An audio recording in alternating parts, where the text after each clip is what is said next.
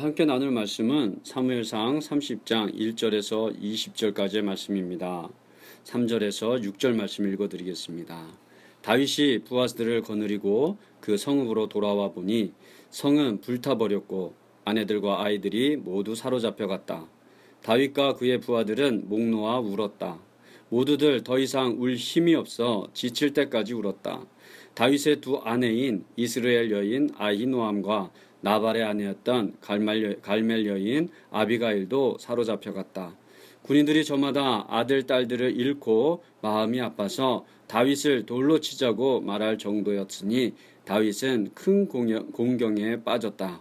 그러나 다윗은 자기가 믿는 주 하나님을 더욱 굳게 의지하였다. 아멘.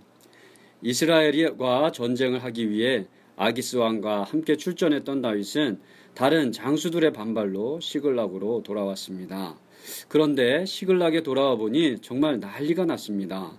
성은 불타고 주민들은 모두 사로잡혀 갔기 때문입니다. 시글락에 남아있던 다윗과 부하들의 가족들도 모두 끌려갔습니다. 그 슬픔으로 인해 모두 목 놓아 울었습니다. 전쟁터에 갔다 돌아왔는데 졸지에 가족을 잃어버린 다윗의 부하들은 다윗을 원망하기 시작했습니다. 심지어 부하 중 몇몇은 돌로 다윗을 쳐 죽이자고, 죽이자고까지 했습니다. 이런 위기 가운데 다윗은 제사장 아비아다를 불러 하나님의 뜻을 묻습니다. 그리고 반드시 가족을 되찾을 수 있을 것이라는 하나님의 응답을 듣습니다. 그래서 다윗은 부하들을 이끌고 적들을 추격하기 시작합니다. 추격 도중에 다윗 일행은 적진에서 나고된 이집트 소년을 만납니다. 그리고 그의 도움을 받아서 적들의 위치를 알아내고 이틀 밤낮을 싸워 가족들과 빼앗긴 모든 것을 되찾아 옵니다. 오늘 본문을 묵상하며 내가 다윗이라면 과연 어떠했을까라는 생각을 해봤습니다. 다윗의 자리에 우리 자신을 놓아보면 어떨까요? 가족을 잃은 슬픔에 빠진 부하들, 다윗을 믿고 함께했던 부하들이 돌을 들고 다윗을 쳐 죽이자고 하는 이 상황에 내가 만약에 우리가 처하게 된다면 어떻게 하시겠습니까? 아마도 첫 마디가 하늘을 보며 하나님 정말 저를 이스라엘의 왕으로 세우실 것입니까? 저에게 기름 부으신 것이 혹시 실수가 아니십니까? 라고 항의를 했을 것 같습니다. 골리앗과의 싸움에서부터 사울의 장수로서 전쟁터에서나 사울에게 쫓겨다니면서도 언제나 하나님의 이름을 의지하며 살았는데 어떻게 이렇게 절망적인 일만 벌어진단 말입니까? 하나님의 계획을 믿고 순종했는데 말입니다.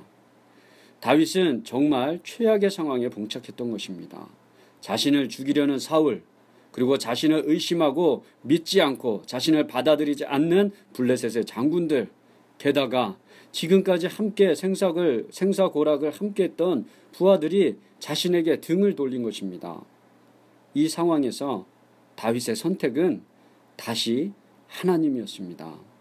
다윗은 암담한 최악의 상황에서 하나님의 이름을 부르며 하나님의 계획을 물었습니다.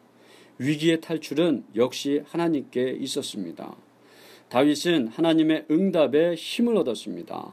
다윗은 다시 부하들을 이끌고 가족과 마을 주민을 끌고 갔던 적들을 추격하여 모든 것을 되찾을 수 있었습니다. 다윗이 그랬던 것처럼 우리도 어떤 상황에서도 절망하고 좌절하지 말아야 하겠습니다. 하나님을 의심하지 말아야 하겠습니다. 하나님의 선하신 계획과 신실하심을 믿고 마지막 순간까지 순종해야 합니다. 비록 지금 절망적인 상황이라 할지라도 말입니다. 기도하겠습니다. 신실하신 하나님, 어떤 상황에서도 하나님을 의심하지 않는 굳건한 믿음을 주소서, 순종하는 용기를 주소서, 부르신 곳에서 아름다운 열매를 맺게 하여 주소서, 예수님의 이름으로 기도드립니다. 아멘.